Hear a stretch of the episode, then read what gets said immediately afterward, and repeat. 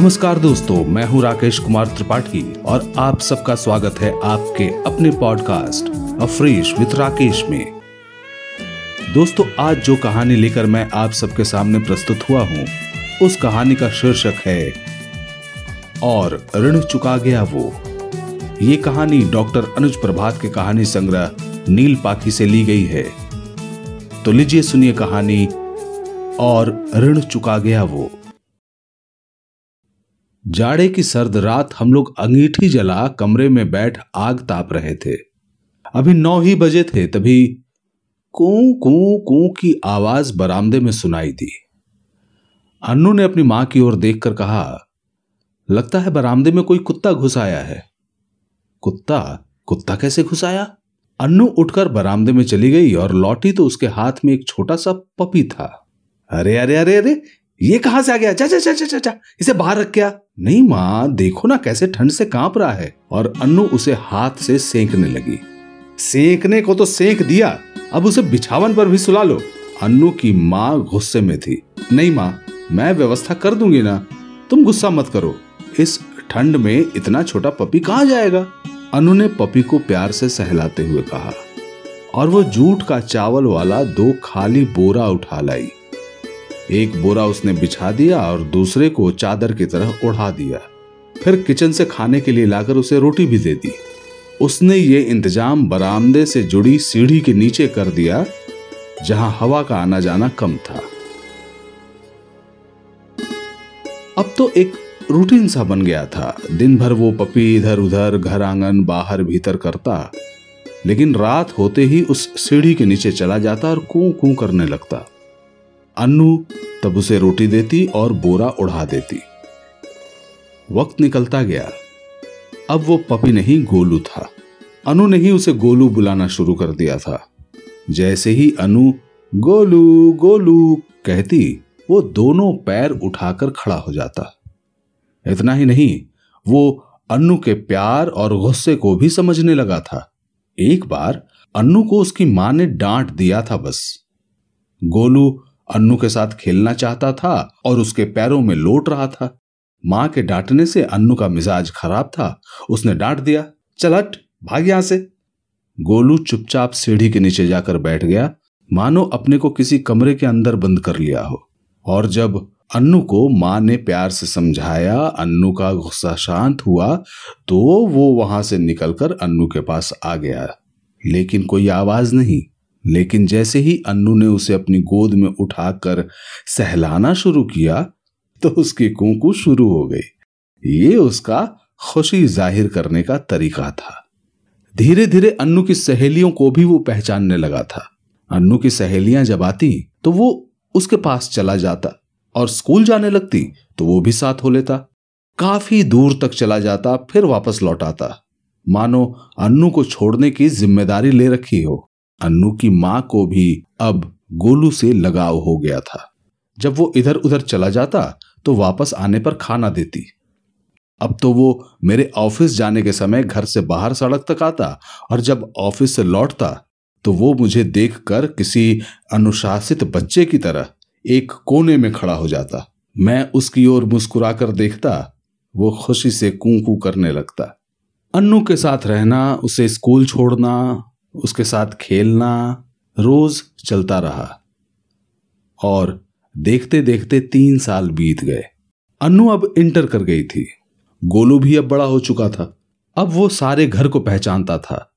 बाहरी गेट के खुलने और बंद होने के सारे समय से वाकिफ हो चुका था और उसी अनुरूप उसने भी बाहर भीतर जाने आने का समय निर्धारित कर लिया था। हाँ उसका घर आज भी सीढ़ी के नीचे ही था। घर में काम करने वाली दाई वहाँ रोज झाड़ू पोछा कर देती थी। अब वहाँ टाट वाला चावल का बोरा नहीं था। अनु ने उसके बड़ा होने के साथ चटाई और कंबल डाल दिया था। लेकिन गर्मी में वो वहाँ नहीं बैठता। आँगन में चला जाता, जहाँ अन्नू की माँ कुर्सी लगाकर बैठी होती या फिर बरामदे में बैठ जाता। अब उसमें एक परिवर्तन ज़रूर आ गया था। शाम को मैं जब भी घर लौटता ऑफ़िस से तो मेरे गेट पर पहुँचने से पहले ही भौं भौं करने लगता। पहले तो ये बात समझ में नहीं आई, लेकिन फिर रोज के उसके व्यवहार ने सबको समझा दिया कि वो मेरे पाँव की आहट और गंध को दूर से ही पहचान लेता था। अब तो अन्नू की माँ उसकी इस आवाज़ के साथ ही बोल उठती हाँ बाबा हाँ मैं समझ गई, वो आ रहे हैं। और जब तक मैं गेट पर पहुँचता, वो गेट खोल चुकी होती। ये जानकारी मुझे तब हुई जब लगातार कई दिनों से अन्नू की माँ को इंतज़ार करते पाया। मैं एक दिन उससे पूछ बैठा, देख रहा हूँ, आजकल मेरे आने से पहले ही गेट खोले खड़ी रहती हो? वो बोली, मुझे नहीं, गोलू को तुम्हारे आने की खबर लग जाती है और वो भौं भौं करके शोर मचाने लगता है खोलने के लिए। मैंने गोलू की पीठ प्यार से सहलाई तो वो रोमांचित सा हो उठा। मनुष्य अपने प्यार की अनुभूतियों के लिए वाणी दे देता है। उसके कई शब्द उच्चारित होने लगते हैं। लेकिन इस प्राणी की आँखें और शरीर के कंपन ने जो वाणी दी थी, वो अभूतपूर्व था। मुझे लगा एक सफल अभिनेता भी अपने मूक अभिनय से वो भाव दर्शा नहीं पाएगा जो उसने दर्शाया था। और फिर कॉलेज खत्म होते ही अन्नू की शादी तय हो गई। घर अच्छा लड़का अच्छा मिला तो चट मंगनी पट ब्याह वाला हाल था। शादी के माहौल में गोलू तो था, लेकिन उसकी ओर ध्यान देने के लिए किसी के पास समय नहीं था। हम लोग इतना ही देखते कि गोलू इधर से उधर कभी खाना बनाने वाले कारीगर के पास तो कभी बारात ठहरने वाली धर्मशाला में तो कभी अन्नू के कमरे में झांकता सा मिलता। अन्नू की दृष्टि जब उस पर जाती तो माँ को आवाज़ देती, माँ, गोलू को खाना नहीं दिया? माँ हँसते हुए बोलती, इतने लोग खा पी रहे हैं, क्या तुम्हारा गोलू नहीं खाएगा? अरे मरियम, गोलू को खाना दे दो। और हाँ समय पर इसका भी ध्यान रखो, नहीं तो अन्नू के ससुराल का कुछ नहीं मिलेगा। मरियम ठहाका लगाकर खाना देते हुए बोली, ले भाई गोलू, खाना खा ले। तोहरी सेवा में ही हमरी मेवा है। और आश्चर्य तब लगा जब अन्नू की विदाई के समय गोलू उसकी गाड़ी के आगे जाकर बैठ गया। सभी की आँखें नम थीं। अन्नू की माँ का रोना, अन्नू का रोना, उसकी सखी सहेलियों का रोना साथ साथ सगे संबंधियों का रोना, भावुक दृश्य हृदय को बेधने वाला। ऐसे में कैसे, किसे, किसका ध्यान? ध्यान तो तब गया जब अन्नू की दादी ने गाड़ी के पहिए के नीचे नींबू रखा। पहिए पर पानी डाल गाड़ी आगे बढ़ाने को कहा। अरे अरे अरे अरे अरे रुको रुको रुको अरे एक शोर हुआ और गाड़ी आगे बढ़ते ही रुक गई। सामने सड़क के बीचों बीच एक कुत्ता बैठा था और लोग हट हट हट कह रहे थे। मैंने और अन्नू की माँ ने देखा वो कोई और नहीं गोलू था। वो कू कू कर रहा था और कुछ लोग उसे भगाने के लिए डंडा मार रहे थे। तभी अन्नू की नज़र उस पर गई। वो रोते रोते दरवाज़ा खोलकर बाहर आ गई। सभी ने देखा अन्नू का गोलू के गले से लिपट कर रोना। गोलू की आँखों से लगातार आँसू का बहना। ऐसा लग रहा था जैसे बिछड़ते हुए माँ बेटे हों। हमने जाकर गोलू को पकड़ा और अन्नू की माँ ने अन्नू को उससे अलग करते हुए गाड़ी में बिठाया, तभी गाड़ी आगे बढ़ सकी। गाड़ी आगे बढ़ने के कुछ देर बाद मेरे हाथ को झटका लगा। गोलू अपने को मुझसे छुड़ाकर गाड़ी के पीछे भाग निकला। अन्नू की माँ चिल्लाई, गोलू गोलू! लेकिन वो रुका नहीं। मैंने अन्नू की माँ को समझाया, शांत हो जाओ, कुछ दूर जाकर लौट आएगा। अन्नू की माँ चुप सी रोती आँखों से घर आ गई। घर में उदासी तो थी, लेकिन बहुत सारे काम भी थे।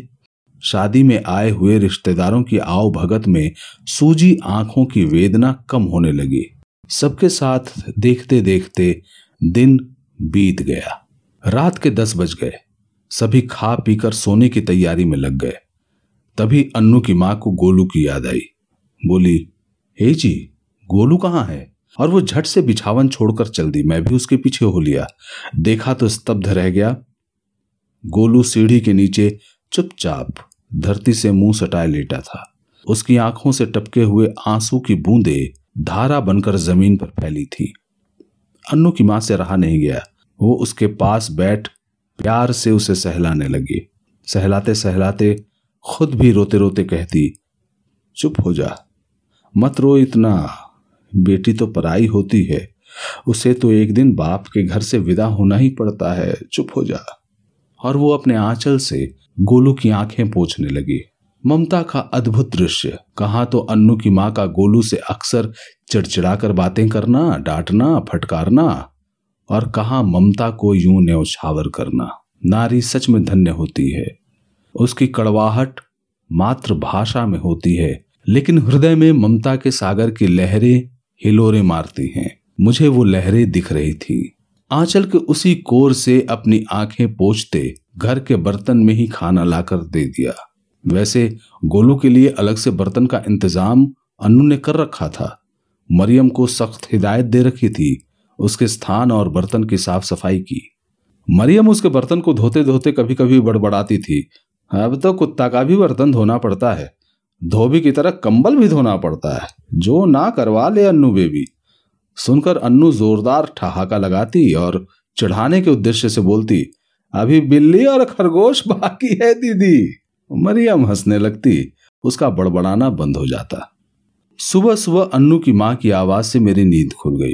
क्या रे गोलू, रात में तूने खाना नहीं खाया? अरे, अन्नू चली गई तो क्या? अब तू रुलाने पर उतर आया। चल जा घूम फिर करा।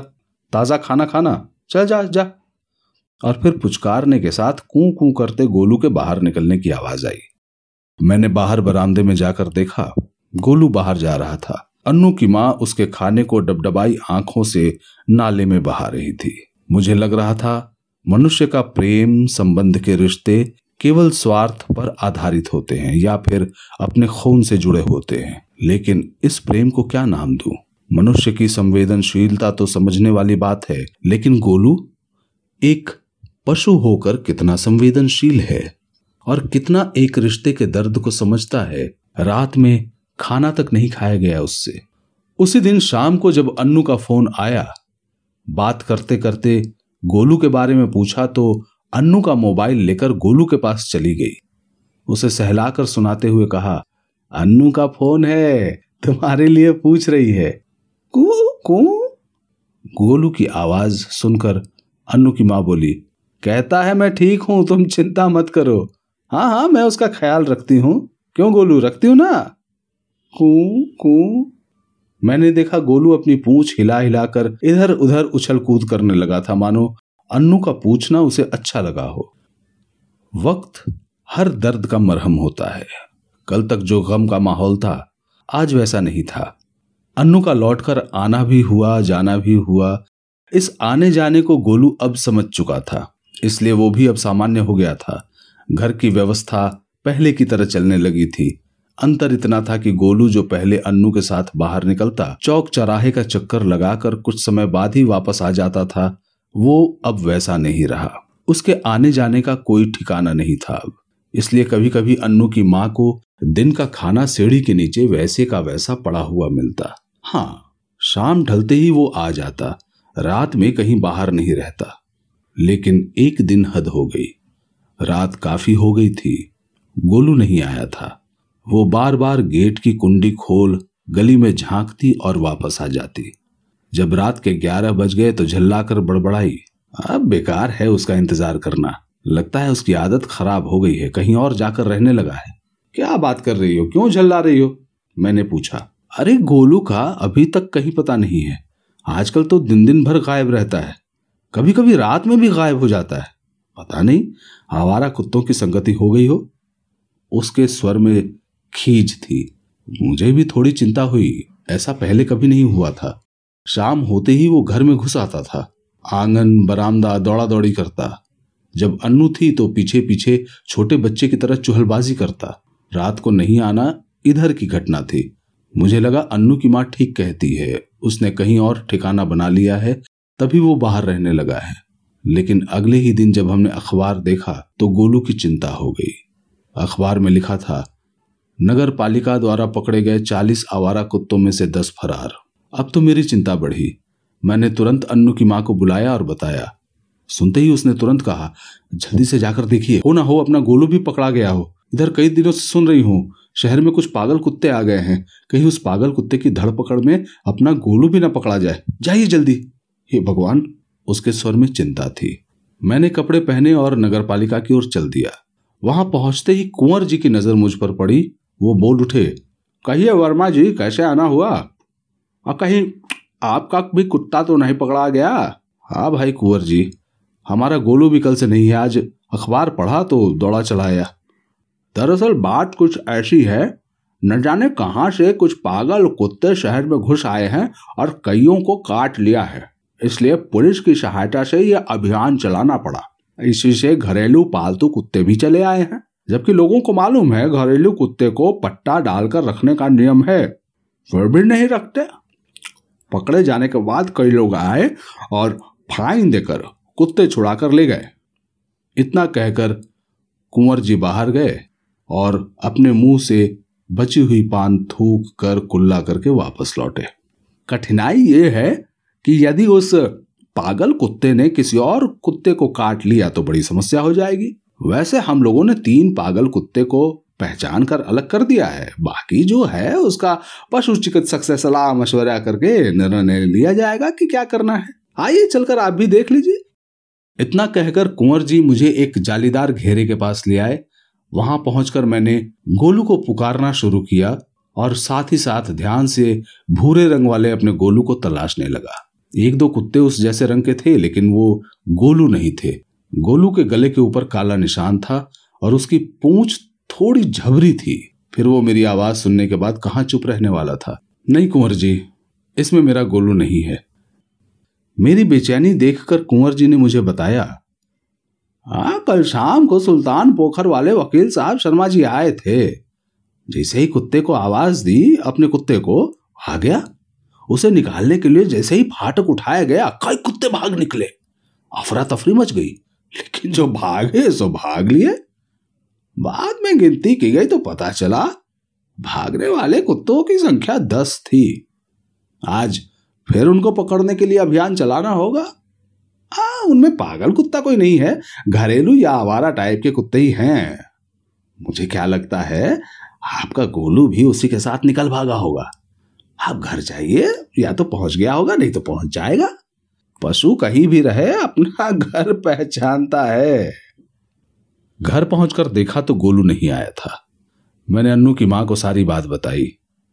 अब तो अन्नू की माँ का रोना शुरू हो गया। क्या कहेगी अन्नू? सुनेगी तो रोते रोते उसका बुरा हाल हो जाएगा। बोलेगी, हम उसकी देखभाल नहीं कर पाए। भाग गया। आपको कहा था, जंजीर और पट्टा खरीद कर ला दीजिए, मगर आपको चिंता थोड़ी ही है। अब क्या करें? पता नहीं गोलू किस हाल में होगा। हे भगवान। बात तो चिंता की थी ही, और उसका रोना भी जायज़ था। अन्नू के जाने के बाद, खालीपन में जब वो घर में अकेली होती तो वही उसके साथ खेला करता था। लेकिन कब उसने जंजीर और पट्टा लाने को कहा था और मैं नहीं लाया, ये बात मैं याद नहीं कर पाया। उस दिन के बाद रोज अन्नू की माँ बोलती और मैं कुंवर जी को फ़ोन लगाता। उनका जवाब नहीं में होता। एक दिन तो उन्होंने यहाँ तक कह दिया, अरे पागल कुत्ते के मर जाने के बाद शेष सभी को चिकित्सक द्वारा जाँच के बाद छोड़ दिया गया। रही सही आशा भी अब टूट गई। मैंने अन्नू को भी इसकी जानकारी दे दी और उसने निराश होकर पूछना बंद कर दिया। इस घटना के तीन साल बाद, एक रात, हम लोग एक शादी में सम्मिलित होने गए। शादी अन्नू की सहेली की थी, इसीलिए वो भी आई हुई थी। अन्नू अब माँ बन चुकी थी। उसकी एक साल की बेटी जो बेबी डॉल की तरह थी और मैंने प्यार से उसका नाम कूची रखा था। बड़ी प्यारी बच्ची थी। उस रात, बारात देर से आई। फिर वरमाला आदि का कार्यक्रम हुआ। अन्नू अपनी सहेली के साथ थी और वरमाला से पहले निकलना संभव नहीं था, इसलिए निकलते निकलते देर हो गई। अन्नू की सहेली की माँ ने वहीं रुक जाने के लिए कहा, लेकिन सुबह ऑफ़िस भी जाना था। जब हम निकले, रात के दो बज रहे थे। शादी स्थल हमारे घर से लगभग दो किलोमीटर दूर था। रिक्शे का आना जाना रात में भी होता था। हमें उम्मीद थी कोई ना कोई रिक्शा मिल ही जाएगी, लेकिन कोई रिक्शा मिली नहीं। थोड़ा आगे ही गोढ़ियारा चौक था, जहाँ टेंपू रिक्शा हमेशा होता है। ये सोचकर हम लोग पैदल ही आगे बढ़ते बढ़ते गोढ़ियारा चौक तक आ गए। सन्नाटा, पूरा सन्नाटा। अब हम सोच में पड़ गए, कारण चौक से दो रास्ते थे, एक सीधे कब्रिस्तान होकर तो दूसरा अंबेडकर चौक विक्रांता सिनेमा होते हुए धुआ पट्टी मार्केट से होते हुए। अन्नू की माँ ने कूची को लेकर कब्रिस्तान के रास्ते जाने से मना कर दिया, फिर मुझे भी सुरक्षित नहीं लगा, इसलिए धुआ पट्टी मार्केट वाले रास्ते की ओर चल पड़े। अभी हम लोग अंबेडकर चौक पहुँचे ही थे कि एक कुत्ता सामने आ गया। कुत्ते को देखते ही अन्नू मेरे पीछे आ गई और उसकी माँ भी बगल हट गई। पहली बार एहसास हुआ अपनी गलती का, जो इतनी रात गए पैदल निकल पड़े। मैं अभी कुत्ते को भगाने की कोशिश करता कि मेरी नज़र विक्रांता के पीछे, कब्रिस्तान के ठीक सामने पेड़ के नीचे खड़े कुछ लोगों पर गई। समझते देर नहीं लगी कि वो कौन हो सकते हैं। फिर हमने देखा कि कुत्ता सड़क से हटकर उसी ओर खड़ा हो गया, जिस ओर कब्रिस्तान था और वो लोग दिख रहे थे। रास्ता खाली देख हम तेज़ी से आगे बढ़ गए। कोची मेरे कंधे से लगी सो रही थी। उस वक्त मेरी धड़कनें तेज थी, शरीर में कंपन भी था, लेकिन अन्नू और उसकी माँ को अपने भीतर के भय का एहसास नहीं होने दिया। मैं सबको साथ लेकर जितनी तेज़ी से संभव हुआ आगे बढ़ता चला गया। अभी कुछ कदम ही आगे बढ़ पाया था। कि फिर वही कुत्ता दौड़ता हुआ, बगल से निकलता हुआ कुछ दूर आगे जाकर बीच सड़क पर बैठ गया। हमने देखा, वो अपना मुँह घुमाकर चारों ओर देख रहा था। उसके इस व्यवहार से हम सभी डर गए। मन ही मन सोच रहा था कि ये आखिर ऐसा कर क्यों रहा है? लेकिन मेरे सोचने से क्या होता है? जो सामने था, वो अद्भुत था। वो बार बार हमारे आगे बढ़कर कुछ दूरी पर जाकर बैठ जाता। जैसे ही हम उसे क्रॉस करके आगे बढ़ते, वो पीछे रहता। फिर पीछे का जायजा लेकर फिर दौड़ते हुए आगे निकल जाता। ऐसे ही आगे पीछे चलता रहा। एक झटका सा तब लगा जब वो आगे बढ़ते बढ़ते सड़क छोड़कर उस गली में मुड़ा जिसमें हमारा घर था। फिर अपनी गली में घुसते ही हमने देखा, वो गेट के आगे बैठा है। गेट के बाहर बल्ब की रोशनी में हमारे बढ़ते कदम के साथ वो साफ़ दिखने लगा। तभी अन्नू चीख पड़ी, अरे, ये तो अपना गोलू है। अन्नू की चीख पर उसके कान खड़े हो गए। ऐसा लगा मानो वो सतर्क हो गया हो। लेकिन ये क्या? वो तो भागता हुआ सा वापस लौट रहा था। अन्नू ज़ोर से आवाज़ देने लगी, गोलू गोलू, लौटा गोलू, लौटा! लेकिन वो नहीं लौटने वाला था। वहीं चौराहे पर खड़ा इसी ओर देख रहा था और फिर वापस मुड़कर भागता सा आँखों से ओझल हो गया। बोझल मन से हम घर लौट आए। भय की जिस त्रासदी में हम थे, वही अब एक सवाल था। क्या वो गोलू ही था जो हमारी सुरक्षा करता हुआ यहाँ तक आया? अन्नू की आँखों से टप टप बूंदे गिरी। वो बोली, जानवर भी अपना ऋण चुकाने लौटते हैं, पापा।